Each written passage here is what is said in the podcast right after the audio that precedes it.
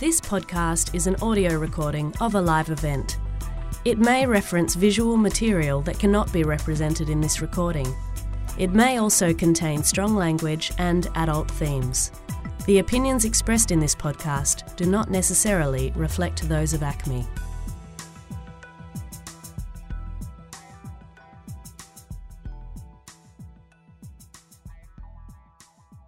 Thank you for coming to this first thing on a nine o'clock on the last day of the conference. Thank you.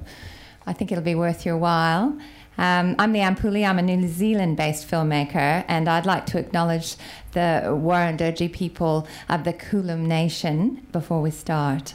I'm really grateful to the AIDC for bringing me over to take part in what is always such an inspiring few days, and especially to help moderate this session because I think the documentary musical is a development in our genre that has, a, has really pushed the boundaries of the documentary form.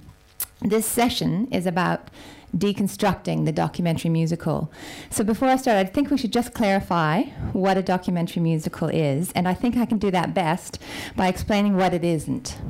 It isn't a musical documentary like the Rolling Stones film Shine a Light, nor is it a documentary that explores the power of music as something like Amandla, A Revolution in Four Part Harmony did. Those are great films, but they are music documentaries, and what we're here to talk about today is documentary musicals in my mind, and, and this is what we're going to talk about in the session, a documentary musical is a documentary that uses music as a language to explore subject matter that might have nothing to do with music, where performance is integrated, in, integrated into the narrative structure of the story. And the film we're talking about today, which did this so beautifully, is Kelrick Martin's Prison Songs. Prison Songs was a Good Pitch winner. It is screened at festivals around the world, has been nominated for numerous awards, too many for me to go list them all here. But I will mention that it won the World Humanitarian Documentary of the Year award at Banff, which is amazing. Um, it now forms a central element of a national campaign to reduce Indigenous incarceration in Australia. So I'd like to introduce the creative team behind this amazing documentary. Sitting next to me is director and co-producer Kelrick Martin. Kelrick's a Bunava man from Broome, Western Australia. Kelrick has a varied career in the industry. He's been a presenter on both radio and television, a radio producer, a television series producer, and of course a documentary filmmaker. He has he was NITV's first commissioning editor, and he runs Spearpoint Productions, from where he has established himself as a key figure in WA's Indigenous screen production sector, particularly in his role as Indigenous manager for Screen West. This being a documentary musical, uh, of course, the music team was crucial to the heart and soul of making the film. Uh, so on the stage we have Casey Bennetto and Shelley Morris. Shelley is a proud Yanyuwa and Wardaman woman from Northern Territory. She's a singer, songwriter, performer, composer, and she brought, Shelley brought her keen interest in social justice and utilizing music as a healing tool to this beautiful film. Casey Bennetto may be familiar to some of you as the co-host of Super Fluty. Fluity? Fluity on uh, Triple R FM or as a member of the Narelles. Um, Casey's a musician, writer, broadcaster, MC, actor, and in today's conversation, a composer. These guys, y- you're in for a treat because aside from anything, Casey's brought a guitar, and Shelley's brought. That's like a threat. it's like a threat. We made. I brought a guitar, and I'm not afraid to use it, people. and Harry Bardwell Harry will be familiar to some of you. He's been around a little while. Harry is currently managing. that wasn't that wasn't loaded. Harry's currently managing Beyond West for Beyond International. Harry's a producer, a documentary filmmaker. He's been a network executive. We're not going to hold that against him, and a commissioning editor. Um, Prison Songs. I'm going to start with Harry because Prison Songs began, as I understand it, Harry, because you were having a conversation with a British-based filmmaker named Brian Hill. Brian uh, is a London-based documentary filmmaker who's picked up uh, three BAFTAs, which I think is frickin' greedy, if I have to say so myself. Um, three BAFTAs, uh, uh, and he's made the musical. Uh, he's he's made a number of um, documentary musicals, including Drinking for England, Feltham Sings, and Songbirds. And Harry and, and uh, Brian had worked together in the past. So, Harry, can you just tell me a little bit about how it all began? Uh, thanks for coming. Yes, we will be playing music so that you can just ease into the day. Um, uh, yeah, Brian and I had worked together for a long, long time, dating dating back to Sylvania Waters. Actually, was uh, a project we made together a long time ago. Brian, in the over the last 10, 15 years, had developed the documentary musical, and uh, as a result of putting poetry in as narration into films, gradually getting people into singing, and uh, that led to him winning a BAFTA for. I think did he win a BAFTA for Drinking for England? I no, it, it, was nominated, but, but I think Feltham Sings he did won. Win, he won one for Feltham Sings, and we were uh, looking at doing something like this together for SBS, and uh, for it for a number of reasons it took ages to get it. Not least of which was just getting into the prison finding a prison that would actually allow us to have the access that we required and do something as strange as getting people to run around singing and dancing in the middle of their prison sentence. Um, and so by the time we got all that together, uh, Brian Brian came out and is an executive producer on the show and helped mentor Kelrick and I to actually make the film and it, so it wasn't our original idea, but I think we, I think Kelrick in particular made it into an original film that moves the form forward from where Brian had done it and applied it to the culture of the Northern Territory. In, in addition, with our, my two colleagues here on my right. Um, I think that the important thing, I'll just sort of make a statement, which Brian always likes to make as well, that the reason why these films seem to work is they sound bizarre when you explain it, but when you actually see it, the, the use of music places everybody on a different plane. When you're making the film, it gives the people who are involved, the direct, the production team, the director, and the subject, are placed on a diff because they're working together to make a song. When you actually sing that song, not only are you not being judged on your level of articulateness in, in English, arti- your artic- what is the right word? your ability to speak, you're not being judged. You, you are placed on a, on a different plane that, that is accepted in our culture to do with poetry and music. And similarly, if you don't necessarily like the people that you're looking at, you tend to not listen to them very much for very long. If they suddenly start singing, you will go with that for, you know, the audience will go with it for a lot longer. This we've found works quite well on television. It works extremely well in small groups where people are watching it and then talking afterwards, which is part of the reason why it's gone into this good pitch outreach program. Um, I think it might be interesting to look at Feltham Sings at this point, yes. and, which was a juvenile prison in, Lon- in London that Brian got into and made a song, uh, made this uh, film, working with a composer and poet whose name I can't remember. We worked with closely, who wrote these poet, poems that the prisoners recited. That was a sort of a, an earlier version of, of something that certainly informed us. So Brian came out and worked with us to show us the way, which we're going to talk about of crafting these films. Um, well, maybe we should. I mean, because I think it, the process of the film is, is is the same as a normal documentary and very different from a normal documentary. Correct. So I think we should just just sort of deconstruct those similarities and those those things that make it different. So, Kelrick, maybe talk to me a little bit about obviously in any documentary. casting it, which is actually what you do in a documentary. You choose your central characters the way you would in any film. How did you go about casting this documentary? What did you look for? Was it about singing voices, or was it about story, or was it about personality? Tell me how you went about it. Yeah. Um, look, I guess we, when we approached this, so, uh, understanding the issue is probably the most important thing, and trying to get your head around how uh, complicated uh, Indigenous over over incarceration is in this country. Um, I think people tend to uh, assume that it's a, a fairly kind of uh, homogenous group of people that are ending up in jail. It's actually quite uh, quite the opposite. The reasons why people are in prison in the first place are, are diverse, um, and so I guess for my purposes in casting this film, I wanted to represent that diversity, um, but I also wanted to represent the cultural diversity within that particular prison, Berrimah, in the Northern Territory, which is a very unique uh, prison, and I do thank Harry for uh, busting his ass to get us inside there um, because it's a, a, an intriguing mix of both uh, uh, remote cultural groups, uh, people that live in remote areas being inter- interred in, a, in one location, but also uh, people who grow up in a more urban environment and uh, and so it's um, it's quite intriguing in that sense. But yes, yeah, certainly we wanted to try and cast people with different stories, people uh, who come from different backgrounds.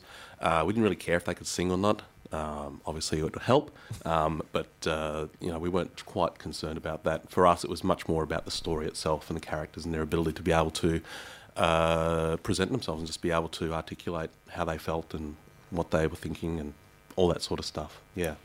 And so, as I understand it, um, and we'll bring uh, Shelley in on this too, you sat down with the prisoners that you were going to work with and you did extensive interviews with them. Shelley, can you tell me a little bit about what happened at that stage and how those interviews morphed into music?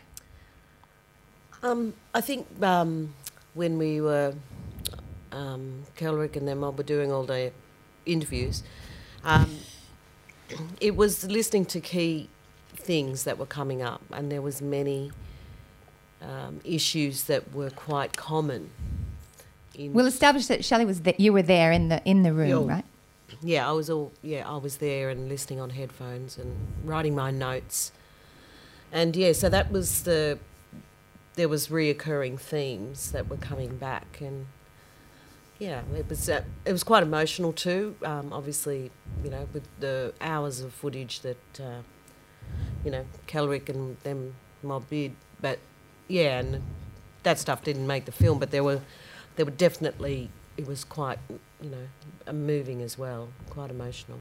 So you're listening to the interviews. Uh, the the prisoners are telling their stories, and then you you take those stories and you start to write songs. Can you tell me how that process worked? How how you approached the writing the songs, the connection to what these people said, and and how much you could bring to their stories. How did that work?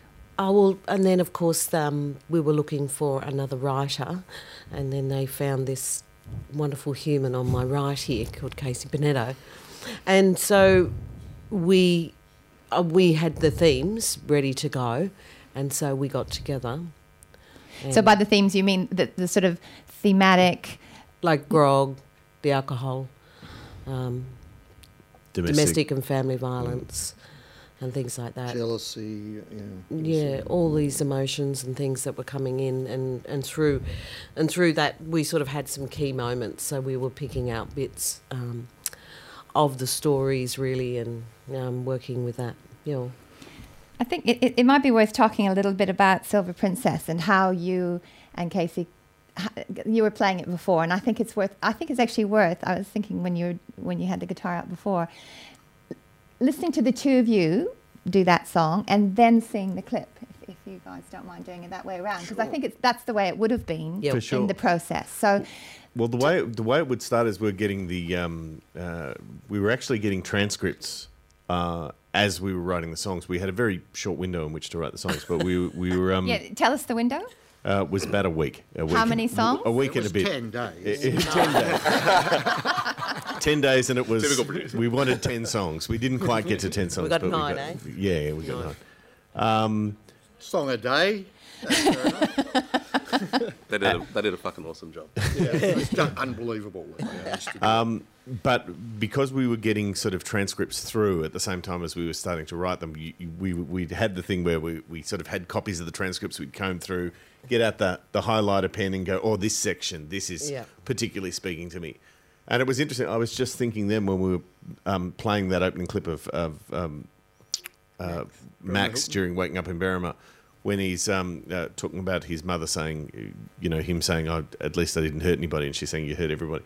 There were a few occasions like that when you're going through the transcripts and you'd highlight something, you'd go, that's a terrific piece, and then you'd go, that's going to be in the movie as it is. That's going to be like we're going to have to play that that interview clip. So there's no point in putting that into a song. So you had to be they they had to be sort of more widely themed rather than taking moments and going, oh, that we must make a song out of that because then you're just robbing Peter to pay Paul in the end. You know. And were you talking? Were you sort of talking all the time together? I mean, did Kelrick ever said to you, "You need to get this line in," or was was not not really? No, no. We, we worked on the themes. We wanted we wanted a specific set of themes. Yes. And they were taken out of each of the characters and each of the of, of the you know it's to cover. so we knew the broad scope of what we were trying to achieve. Yeah, there's a song about uh, obviously the alcohol issue, which we knew would be something that would be prevalent within the film. Uh, there was the story of, uh, of, of prison being a sanctuary, of being a place that um, rejuvenates rather than being a sort of a punishment. Um, so just working on those themes, I think these guys just went for it, and it was an absolute pleasure to see or hear all the stuff that would come back from, from these guys. And, be- Oh, sorry. and um, just before we do sing that song, I just wanted to. There was a reason why the song's cheeky. One is, you know, I do extensive work in remote communities and I'm employed or, or working alongside many different organisations. And it's don't sniff petrol, don't drink, don't smoke, don't swear, don't have sex, don't nothing, don't laugh. You know, everything was no. So, and I thought, well, the alcohol issue in Australia is not just a black issue, it's an issue. And so it's like, you know, the one that Brian did in Drinking for England or something like that. And so I just wanted it to be really clever, and that's where Mr. Bennetto comes in and and funny because um, you know just of course everybody knows if if if you drink too much and fall down, you know, and, and swear and punch someone in the head, well that's no good. But everyone knows that, so that's why I just wanted to reiterate that mm-hmm. because you're just over all the no's and don'ts. I mean, that is the joy of this form, isn't it? That you can explore things with humor and with irony, and and just music opens up all those doors that would sound, you know, in the subject alcohol. It's a freaking dry subject, isn't it? At the end of the day, it's dry, and so you took something and and and and gave it life. Get that guitar out, my friend. Get that guitar? Yeah, well, I guess I guess it's more about sort of break. For me, it was more about sort of breaking preconceptions. You know, as Aboriginal right. people, Yeah. oh well, they're not allowed to drink because they're Aboriginal, and obviously have problems with alcohol. And it's like, well, Aboriginal people are people at the end of the day, and Yeah. if they want to have a drink, then like any other Australian, they can bloody have one if they want. So Yeah, except and we get why, chucked and in why jail. not for the reasons of celebrating and having a good time, like everybody else does. Yeah, except we get chucked in jail. Well. If I was with Harry, I'll be in the paddy wagon. He'll be just going, no, see you later. See you later." no.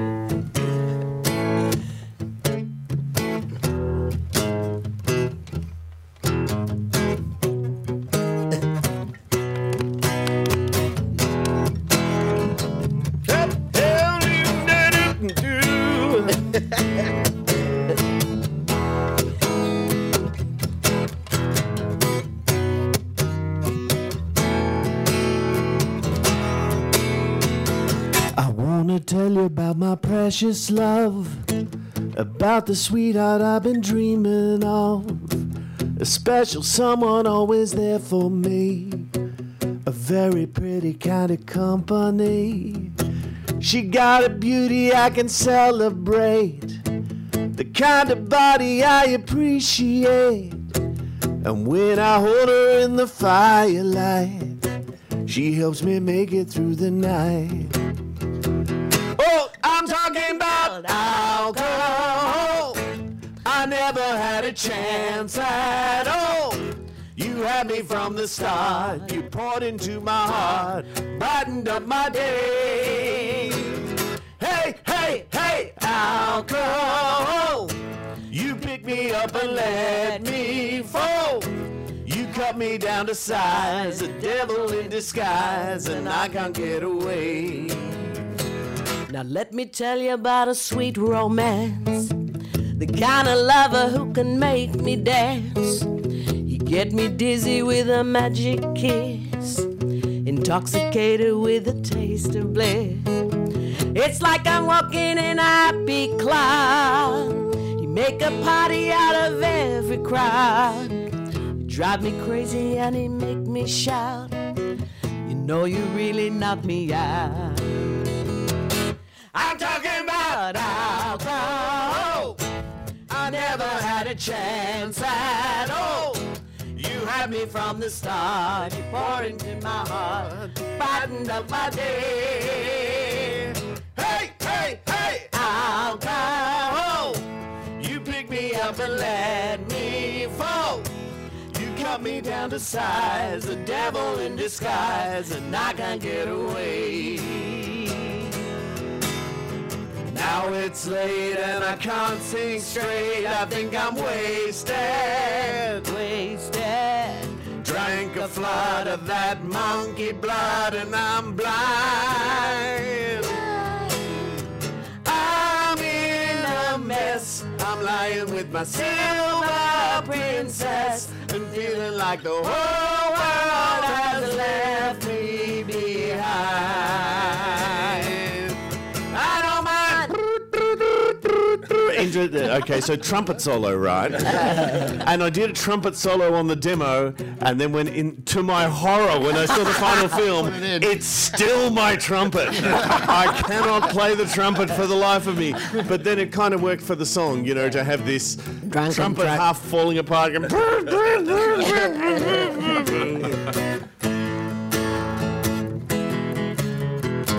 Now let me tell you about the morning sun. He pointed at me like a loaded gun. I can't remember what I did and said. Got a hammer banging in my head. I guess my lover left me high and dry. But there are others who can testify to all the trouble that we got into and what my baby made me do. Oh, I'm talking about alcohol.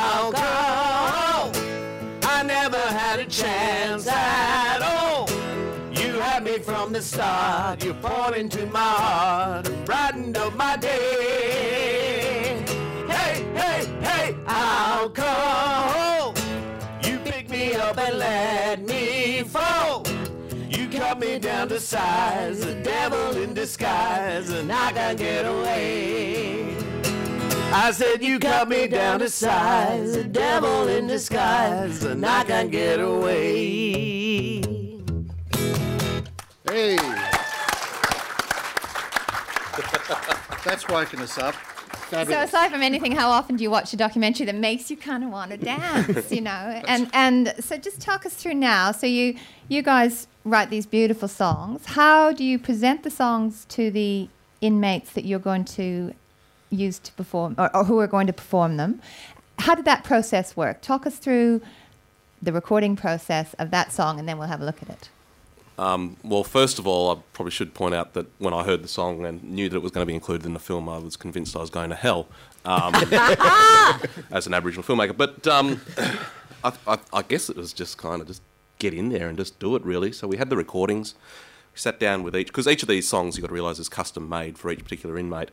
Um, and we. And we were, I wanted to say too, we, we were very conscious of, of keeping the forms of them very simple and all that sort of stuff. Not writing the kind of song where you sort of get halfway through a bridge and then it goes into three, four time and sideways, because you can just imagine someone trying to teach an inmate who doesn't normally sing um, how to approach that song and it being more trouble than it was, you know. You just wouldn't get it down. You wouldn't get a version of the song down. So we were very conscious of trying to write um, forms that, that, that were accessible. and uh, and so I guess we just played them the song. But Yeah. tell me, the I know there were was a studio in the prison. Tell me a little bit about what happened. How, how, how did it work? Deconstruct it, my Go on. Harry, you can get in that. Harry, what happened? What well, happened, first, first of all, the guys came came down here and, and, and actually in Melbourne wrote the songs, laid the songs out as a basic track. Yeah, I did. That- do- I've got a home studio Yep. and just sort of put demos together. which were then worked up with Tim Cole, who was the music producer, uh, and taken back to the prison where we created. Uh, we got a uh, a donga, a prison demountable, uh, which was lockable, which was a studio, and created it into a studio. You tell us, and, and then Shelley largely worked with Tim and the prisoners. So talk that through a bit. yeah, well, Kelrick first and um, Harry were picking and and what that word is. Um, um, sharing, no, sharing who's going to sing what first. So the the songs were created because the this grog song, this alcohol song, you know, was shared over some stories and issues that related to their lives, and then uh, yeah, I had the job of going in and and I think you were there for a couple of first times when we played the songs to everyone, and you, you know it's kind of like your your life's on the line because you can go, oh my god, fuck, what happens if they don't like it? Anyway, but um, but the, everyone was incredibly um, stoked and quite moved at the the piece that was written for them, and then obviously rehearsals, and that's just going in and finding the time and the space, and to get anything to anyone in any prison is incredibly difficult. So you've got the the guards that hate your guts, you know. That's just how it is. You've got the really racist ones, and you've got the really generous kind. Think this is awesome, and so they're the issues that we were dealing with every single day, and we were there quite a lot. And like, who are you? After they'd seen Uh, you about 20 times. Yeah, they've seen you twenty times, and they just like, you know, and who do you think you are walking around this prison? So yeah, it was um, very challenging at times. Um, but Kel and and yeah, but I did. I really enjoyed that process. Um, So the pro- the actual process was so we, and you correct me if uh, uh, we create. So the songs were written and laid down as a guide track with Casey.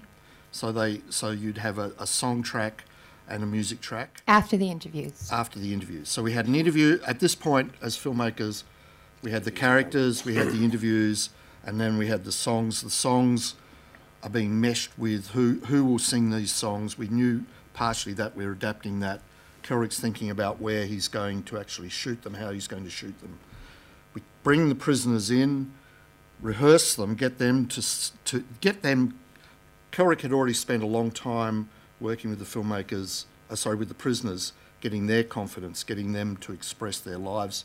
Many of these people had never spoken about what the stories that they're telling. Then you had to get them up to the stage where they felt confident to be able to sing it. So you give them the song basically in basic form and coach them through it. They learn the song, they learn how to sing it, they lay it down. Often, actually, we in the final film, there's bits even to this day of Casey and Shelley still in the back background of the of the songs. Um, with Tim gradually meshing all this together, he then subsequently takes those uh, basic songs and makes them into tracks, which to make the film we put on a boombox and then played them and made them as a clip pl- pl- with that as the sort of So you're making a pop video in a prison. Yeah. So tell us, tell us a little bit about that. How did you get the trust? I mean, those people are vulnerable from the start normally, and then you're asking them to dance around the courtyard and through the laundry room and what have you. Talk to me a little bit about trust, which is a big part of any documentary, but I think in this one it's exceptionally so. Yeah, look, I think, um, as you say, it's it's incredibly important when you're making any film. Uh, I think time, investing time, um, and being very clear up front what it is that we're doing and how we're going about it, and the implications of being involved in the film as well. I mean, I think um, I've probably said this a million times, and these guys probably sick of hearing me say it. But uh, before we would do anything with anybody, um, we would be very clear that a documentary isn't just like a newspaper where people read it and then they throw it away the next day and they forget about it. It's something that is in existence for a very, very long time. It's uh, highly likely that the grandchildren of these particular participants will see this film. So uh, it's about being very clear about that from the beginning um, and and just sort of explaining that. Um, the, the importance of the, the message that they have to tell and the impact that that message could potentially have for others who may be quite vulnerable like them. So yeah, it's uh, it's pretty important, I think. And the process of choreographing the the routines. Can you talk us through that a little bit? How did that work? Well, I'm no choreographer. I can tell you right now. Um, no, we had uh, we had a choreographer come in and um, and work with the ladies uh, and the men to put those uh, performances together. And as Casey mentioned before, keeping it simple uh, for people who aren't traditionally dancers, although there were some pretty awesome dancers in there. Um, and uh, and that person was just happened to be my brother, um, who was a former dancer with Bangarra. And uh, it was just, I think everyone just had a bloody good time. Like, when you, um, if you see the size of that courtyard that those women are in uh, when they're performing that song, that's their world for, like, you know, days and weeks of the year. And um, they don't really get out of that very much. So for us to come in and say, come on, let's have a dance and sing to this crazy song and put a performance on, they loved it. They thought it That's was a right. great time. uh, that's, I was going to say that's where it breaks the other way when we talk about uh, the necessity of establishing trust and their vulnerability and all that sort of stuff is uh, absolutely true, of course. But the other half of it is they're also all very, very bored because they're all just in a prison where every day is the same and there is nothing to do Yeah, they love doing to it. change up the thing. So Yeah, I if someone it. comes in and goes, and today you're going to be, you know, we- Dancing for a documentary. Team. yeah, that's right. It said, well, that's different. And of course, um, and the thing that was, you know, really wonderful, and Harry and Kelrick and, and all of us on the team had always said, you know, you're the boss of this, your story, and if you don't like it, you can cut it out, you know. So everything was, all the bits went back to everyone so everyone can see it. And of course, they saw the film before anyone else, and there were so many things. You know, I, I live in Darwin, so I know a lot of their family. So before it went to air, you know, Max's mum's a good friend of mine. So, so those sort of things were important. There was so many other issues around it, and that was, um, which was really wonderful, and I was very proud to be a part of that. It was transparent and easy to see, and that you were in charge of your own story. It was certainly freaking. When, when we were, particularly when we were doing the dancing stuff, the warders were constantly, "What are you doing? what are you doing? You're supposed to come in here making a documentary. You know, these people aren't supposed to be shown to be having fun. You know, they were. It was a bit of a. But luckily, we had the support from the top. If we hadn't had it, we couldn't possibly have done it. but the guy who was the commissioner of the prison was totally behind us, and it's a very top-down structure. So Had you shown him any the Songbirds or Feltham Sings? We showed, we took Feltham Sings in uh, and showed all the prison management before we started, which was the original clip that I showed. Because it's not hard to it's hard to explain if you don't have. They, they were going, okay, well, that's not a very good film, you know, because it was about a different prison system. And, um, but they, he, he certainly went with us, and because it's a top-down structure, and I think just de- deconstructing it at a production level for a moment. Um, most of the films that were, have been made in this form have been made inside institutions or quite closed environments. They seem to work best in those sort of places. Um, because it is a musical, you are trying to involve an entire community in creating a musical. You're not creating a concert, which is hard for them to conceive for a while. Um, and because you're integrating, their, you know, you're observing them and then making these song and dance routines. Uh, and it works best in a, in, a, in a closed environment. Inside a prison or a school or an institution that's very top down, you have to get you have to get the top people to agree, and then everybody else falls in because obviously when we're inside a prison, you know, some of some of the film was shot inside Maximum. We were walking around all the time in in a small group with warders around us. We couldn't leave anything down on the ground. You know, it was very tightly controlled, and everybody was constantly saying, "Oh, you're going to we're going to have to pay overtime for this. You guys can't." You know, blah blah blah. you know, like it was, it was quite. Prescri- they were they were generous, but they, we were in a prison, and or a hospital or a school. You know, they're the places where these films work. And did you have were there were there uh, inmates that said, uh, you know, I'm, don't want I don't want to be involved. Keep that fucking camera out of my face. Rah, yeah, there rah. were a few. Very much There was so. actually there was situa- There was one situation where we were halfway through filming, and a guy tried to create a riot in, around us. and I must say, hats off to the. Actually, I, you know, hard for me to say this, but I actually got a lot of respect for the people that look after those prisons. You know, it's a very hard job, and and you know, if, particularly while we were there, they carried it out in an extraordinarily clever way that they managed difficult situations. And if you were, Kelrick, to, to sort of um, look at the differences between how people, what what the music brings to the message you're trying to uh, speak, uh, what you're trying to say as a filmmaker, how much impact do you think making it as a musical documentary rather than just a, if you gone into a prison and made a documentary about incarceration? What's so boring. No one's going to watch that. Yeah. But I mean, and that's the sort of film. I mean, I had made films in prisons before, um, particularly uh, dealing with Indigenous inmates, and um, no one watched it.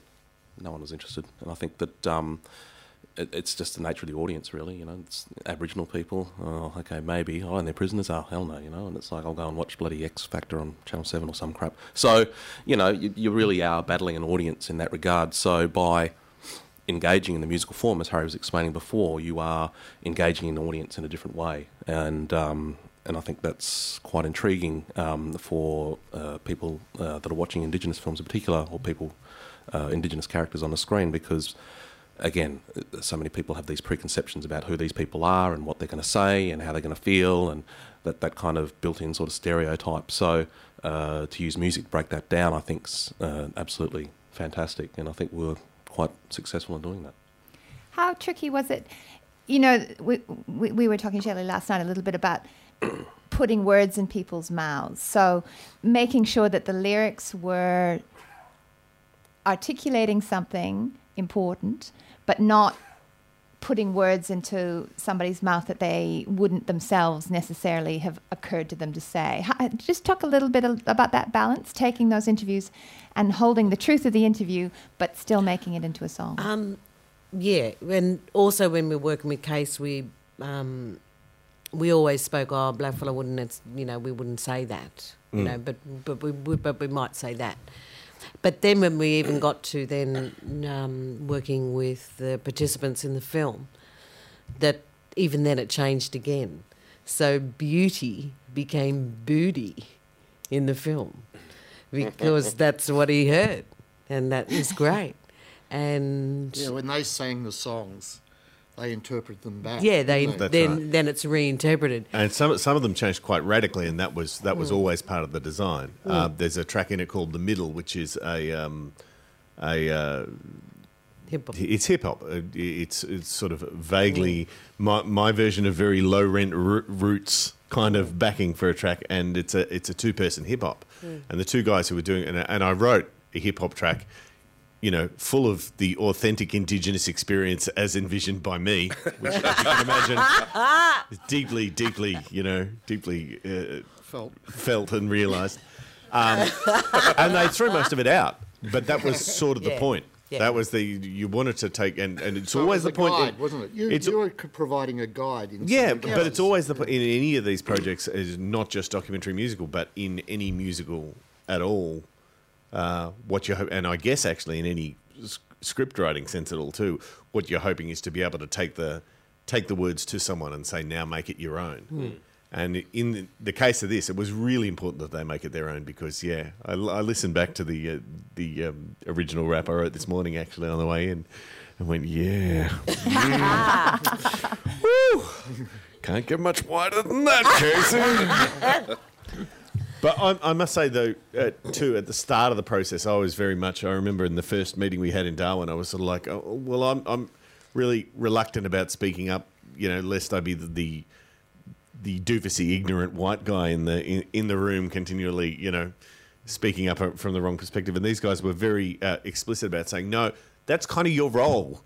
is to be the doofusy, ignorant, you know, to say that and and and that so way the everyone's getting two- everyone's perspectives and all that sort of stuff. And, Yeah, uh, that is important. yeah. and it was a great, uh, great collaboration. I feel very stoked. You know, we both, you know, worked incredibly hard on that. And but, yeah, and it was all And you guys didn't have any fun at all, eh? not at all. well, actually, there wasn't a lot of time for fun because we were working on sometimes three songs a day. and that's intense work. New melodies, new styles, and also stylistically, we wanted to reach out a little bit more and not just keep it all same same.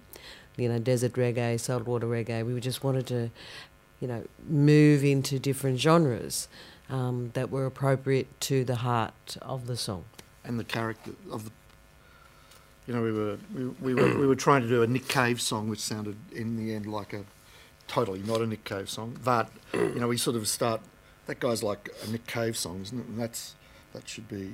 You know, we, we, we Yeah. we tried with our characters to, to, to put an appropriate song with them. Yeah. Yeah, yeah. In some cases, it modified largely. And also, you know, the language um, groups, you know, English isn't a lot of our family first language. It could be third, fourth, fifth, sometimes sixth language. And so, yeah, it was important to. And I, and I, and I yeah, I was. Maybe I need to ask you a question, Kelrick. I'm here. I've got to ask you a question now. There we go. So, why did we do predominantly in English? I mean, why did we? Hmm. Because Casey didn't know how to do your. Oh, that's right. Yeah, yeah. No, I mean, as in not the the, the thing. Yeah, but we, yeah, that's correct. Thank you. You've answered my dumbass question that I've been asked two years Do later. you think it should Just out been? of curiosity, you- how much do you think? What do you think Shut the up. inmates who took took part in the film? Huh? Did they? Did you see them grow from the experience of taking part? Did you see this? You know, as you said before, often in documentary, you're asking people an opinion, and no one's ever asked them before. I mean, in in an ordinary documentary, you find that you're actually asking somebody what they feel and what they think, and no one's ever asked them before. And I'm just curious to know, particularly in this environment, and and the opportunity to sing and be in a dance. um, Did you see that have an impact on them as individuals? Anyone? I well, I, they all look. Oh, Harry's going to talk. Um, in, in in that clip, the guy sitting on the steps. that- He was one of the first people that we interviewed. He was quite depressed when we first talked. He's quite a different person when he's singing in the laundromat, or he appears to be. Uh, and that was about four months later. You know, by the time we actually, from the beginning of doing the interviews, write the songs, maybe not four months, but several, a couple of months later, he'd been involved in this thing. He'd been rehearsing. He'd been working with the other prisoners. Some of the prisoners took a lead in this. Max, in particular, the uh, the guy who was in the first clip, um, helped all these guys a lot, and it became something that they were doing. It was a project, and they were rock stars. And hey, brother, what are you doing in there? You know, singing the song. Oh, we're we're doing the songs now, etc. You know, so it became a big thing in the prison, and by and and and that song and dance act with the alcohol was near the end of our shoot, and you could see the difference in that person just being involved in that period. And in terms of so those the individuals, so, so that they're experiencing an arc in their lives by taking part. How were you? What was your um, feeling about the structure of the film in terms of the arc that you wanted the audience to go on? Um, The journey. Uh, again, it's like any documentary. You kind of have an idea when you're filming it, and then when you get into the edit room, you throw all that away and you start again. Um, I think uh, the fact that we had the songs first um, uh, really helped um, us to kind of think about the structure and the journey, uh, the highs and lows. Uh, the fact that each of the songs has its own particular style, um, which is done not just from a, a, a reflecting the participant in the in the interview, um, but also uh, reflecting an audience's taste as well. If we'd done it all hip hop, um, I'm pretty sure we would have uh, chased everybody away from the film. So um, we had to make sure that there was that diversity in there as well. So uh, yeah, it was. Um, I've forgotten the question now. What were we talking Just about? the, the sort of the arc of the film itself. So the, Yeah. where you wanted to take the audience in the film. Well, again, it was never. Um, I think just to be clear, it was never about um, uh, apologising for the people that were in the film. Um, we were very clear and understanding uh, and upfront with people participating as well that you know it's not our role as documentary filmmakers to try and uh, declare innocence on these particular people and victims of the system and all that sort of stuff. At the end of the day, um, you know they've been through uh, the justice system and they've been found guilty, and that's why they're inside, inside jail. Um, our our process was much more about just exploring who these people were and how they came to be there, um, and giving that opportunity um, to them to to speak about that. Uh, so yes, in terms of the arc, it was very much about um, taking audiences on a journey that reflected not just individual uh, experiences of incarceration, but the the broader experience of Aboriginal people going through uh, the jail system as well. Uh, those of you who haven't seen the film, I mean, it. One of the things I was really impressed with by the film is that you're, you know, one of your characters says in the film, you know, I killed my girlfriend. It, it you didn't shy away from the fact that this isn't all about, as you say, victims in prison. Uh, some there's been stuff go down, stuff's gone down, and mm. and like you know, Max at the front, he owns it, man. He owns it. I heard people, and mm, and that's mm. really great too. That there's a sense of ownership because they own their situation. They kind of own the songs. That's just my. This is my personal view, but I think that's really powerful. The thing in the film. Um, I'm just. I'm temp- I, I do want to open it up to the audience first. Uh, to the audience, to, to you guys for for questions. So, but I'll just ask one. So you've taken the film back in. They've seen the film. How did they respond? Obviously, to, to the film. What's the response been? that they, well, they loved it.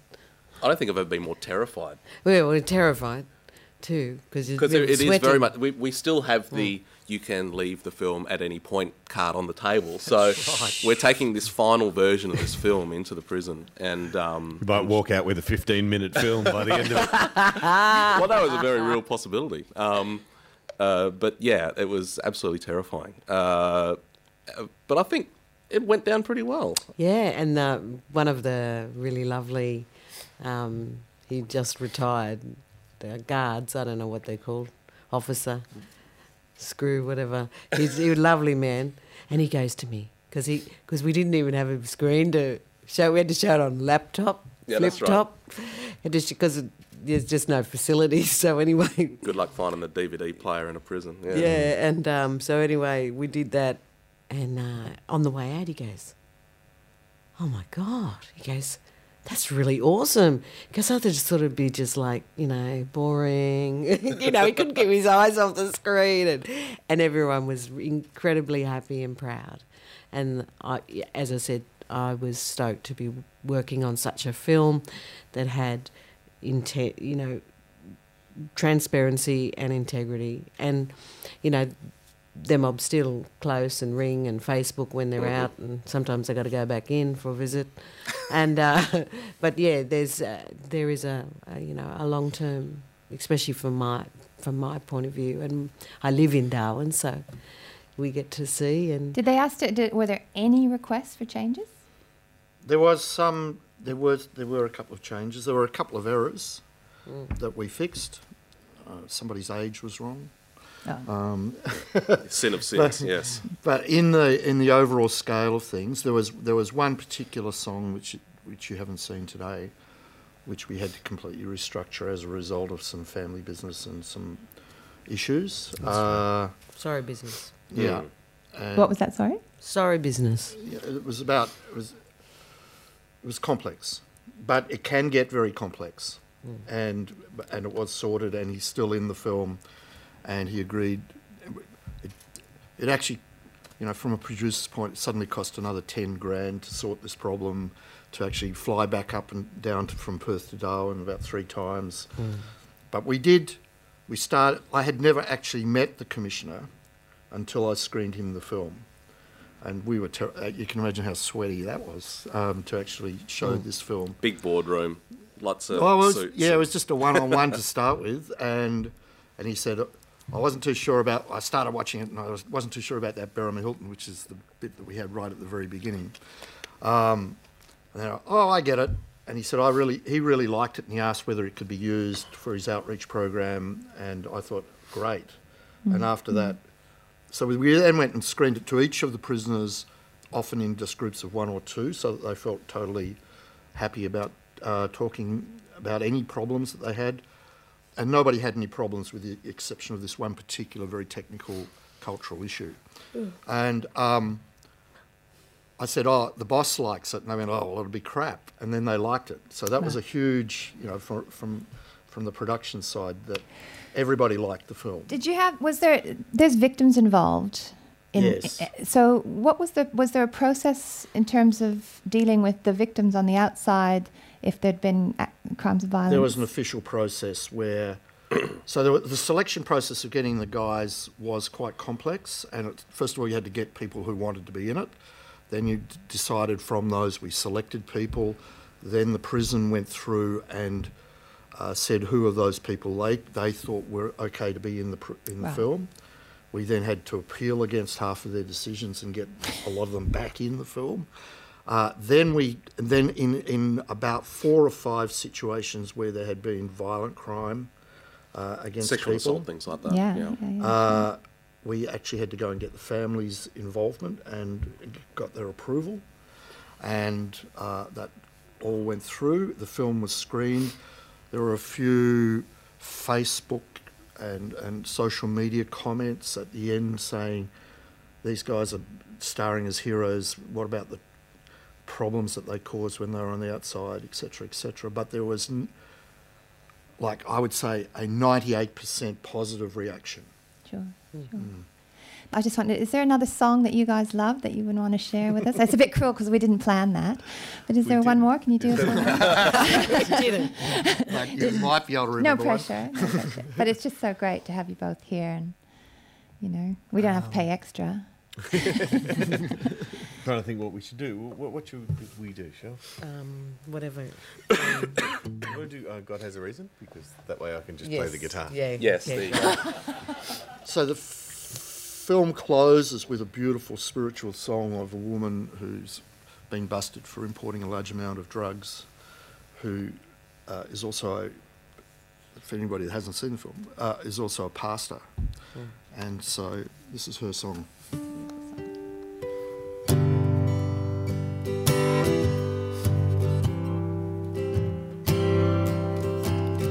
Well, the lights come down. It's good. Mood setter. I've known hard times before. Fortune overturning, done my share of learning. Got so I fell to the floor. Look out to the Savior to brighten my behavior. Now I've been tested and suffering come. I cling to the cliff top I'm dangling from. Darkness below me, I can't let it go. Hold on, cause deep down I know God has a reason, God has a plan destiny man for each woman and man. I know that he moves mysterious ways. Give me the strength get through these days. Give me the strength to get through these days. Oh, give me the strength to get through these days.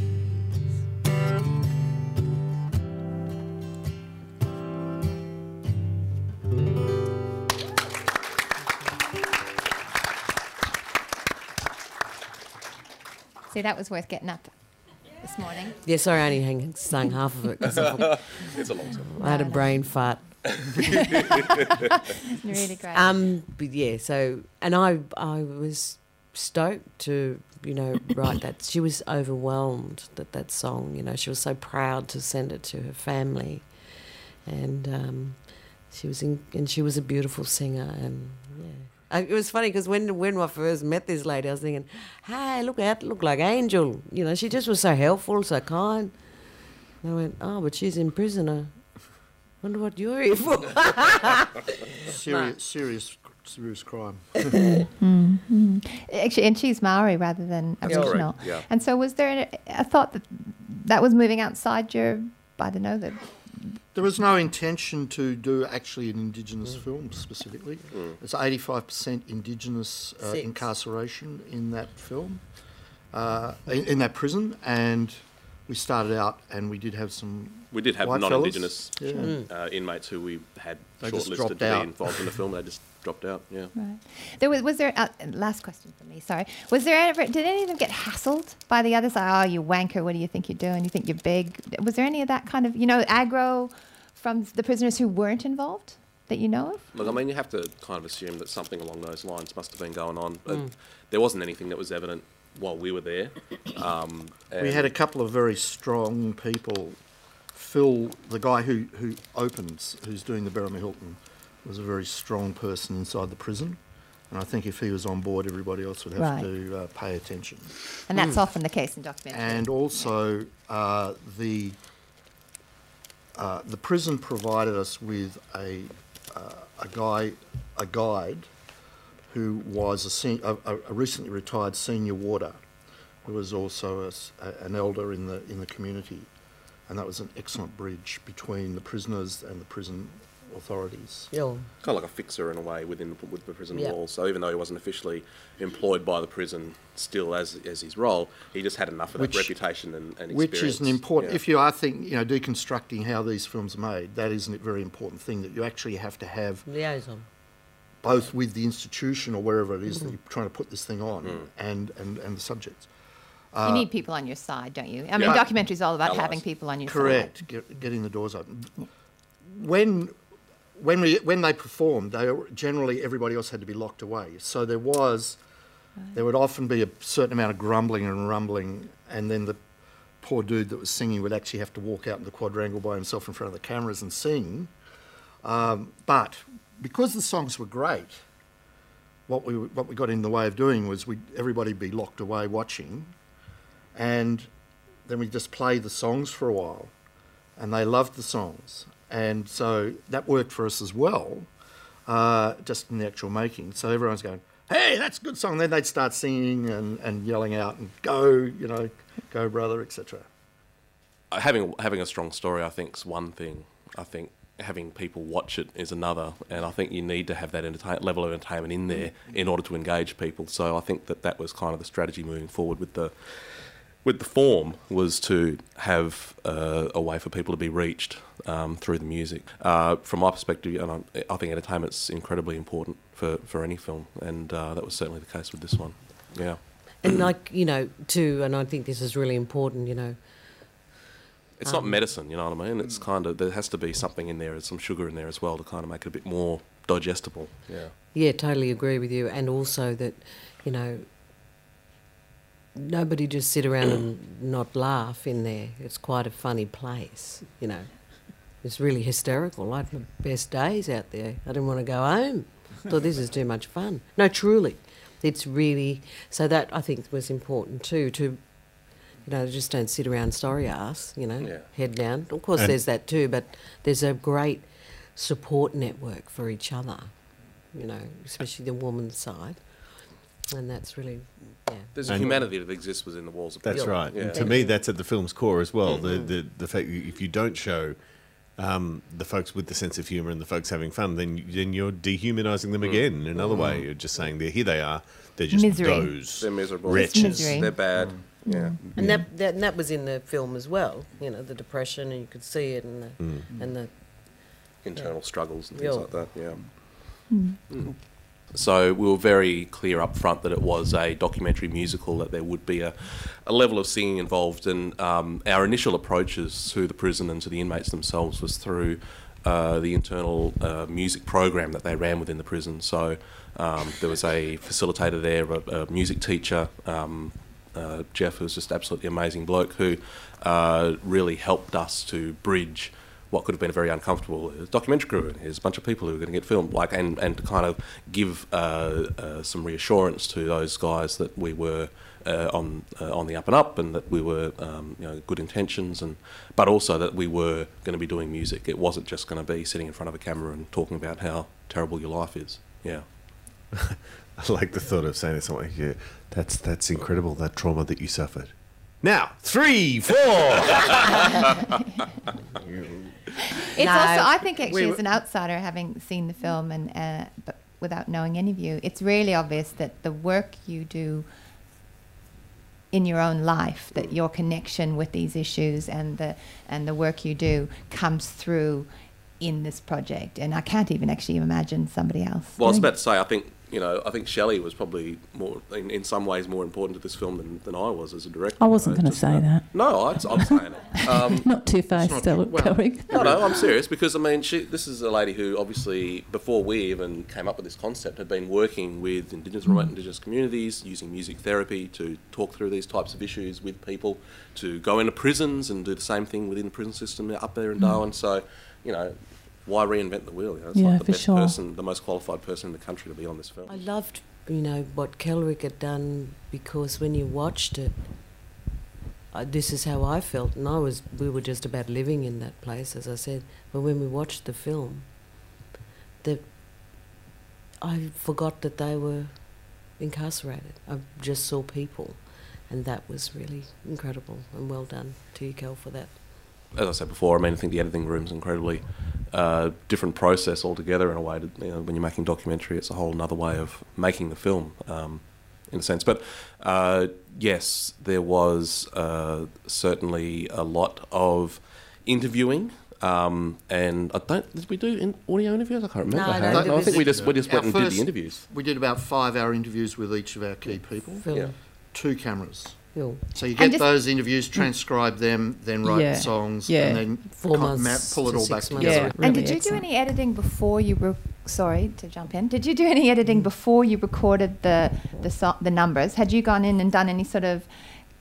Okay, we're going to go from that bit into a song, or did you do everything after? Everything was done in the edit room. Yeah, I mean, But did you split the edit between uh, a little No. bit? No. Okay. it was one edit. One edit. Because we were trying to get back into the prison as quickly as we could. Um 'cause you, because we we had the prison, you know, you, you Mm.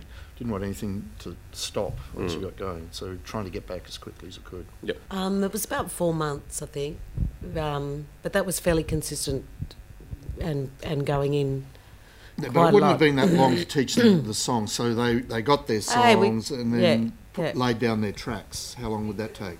I would, um, well, So the process was these guys was a couple of did the did the temp versions, Mm. and then um, and so they had a CD. Each of the inmates had like a CD Mm. within the prison um, to listen, Listen to, to. so that they could familiarise themselves Okay. with the song, and then we uh, made a date basically to come back in and record How those. How much later was that? I'm trying to remember. it was it wasn't. few- It, It wasn't it wasn't huge- No, it wasn't months. before- it It wasn't seemed months, like no. months, but it was actually about. it wasn't, about maybe three weeks of to record it. It wasn't a big gap. No. wasn't it? Oh God, where so was that's I? interesting, though. They, so they had a Floating recording. around, Of, were immersed. floating around the Yeah. ether. Yeah, they had a recording of you two singing the songs that's that right. they could listen to before. Right, That's right. right. Yes. That's And then that was laid down, and they kind of just sang over the top of that. That And we sort of said to them, look, we're going to be back in X weeks, Mm. and we're going to be filming, uh, recording, sorry, recording the tracks Mm. in the studio with our music producer, and um, Yep. and then that would be turned into the final version. Yeah. called auto tune. Yes. But you did you did have to coach them through. Yeah, I had to coach. Yeah, yeah, a lot of, a lot of, yeah. Because the if you if you look at the first interviews and then you look at them doing their song, they, it's nearly like they're different people because of the self confidence that uh, came out. Eh? Malcolm was, you know, terrified. Low literacies, you know, some of our family, and um, yeah, they nailed it. And I was just so proud. Eh? Yep. I, I've been working with Renato um, from Groot. We turned actually this film into a stage musical uh, for the Darwin Festival, so he got employment out of that. And so I'm in contact with Molly, um, Malcolm, Max. Um, yeah, I think that's about it from the film. I know Dale's family very well. Yeah, so it's an it's an ongoing process. The film was in NAIDOC week was so what happened is we filmed that and then they basically closed the prison. They were in the process of closing the prison while we were filming it, and they moved everybody to a new uh, new prison, where which did have audio visual. So it, during NAIDOC week last year, it was screened to the entire prison uh, in Darwin. Uh, since then, we've got we have got a large amount of good pitch money, and we're creating a. Or the good pitch people are creating a campaign for the film to go out for local groups uh, a series of towns in New South Wales in the beginning, and then hopefully moving across Australia, including back to the Northern Territory, but also for professional uh, for professional screening inside prisons and, and the judicial system, you know, for uh, lawyers, judges, uh, cops, uh, uh, and correctional services. So not necessarily running that in another prison, but certainly this being used as a resource for, for other people in the justice And system. Max's dad's a QC, um, his mother from Lajamanu, uh, Warlpiri mob, um, and he made, well, because of that connection, all the QCs and as lawyers and judges in Darwin um, watched it and were very moved and said, "Oh, maybe you know, it's changed my perspective on my decision making." So that was quite cool. And if the purpose of documentary is to knock down walls, I think you know you, you've you've really We weren't recommending that any of those inmates actually knock, Knock down, down knocked down walls, walls. yeah, yeah. No responsibility. It is an example Okay. of a film with a long tail, though. Yes. I, I, I fear, Harry, you'll be fielding calls for many, many years Uh. to come. You can buy the album right now on iTunes. Excellent question. through Karma, and and it is on iTunes, Yeah. as is the film. I'd like you to thank these guys for making a beautiful film.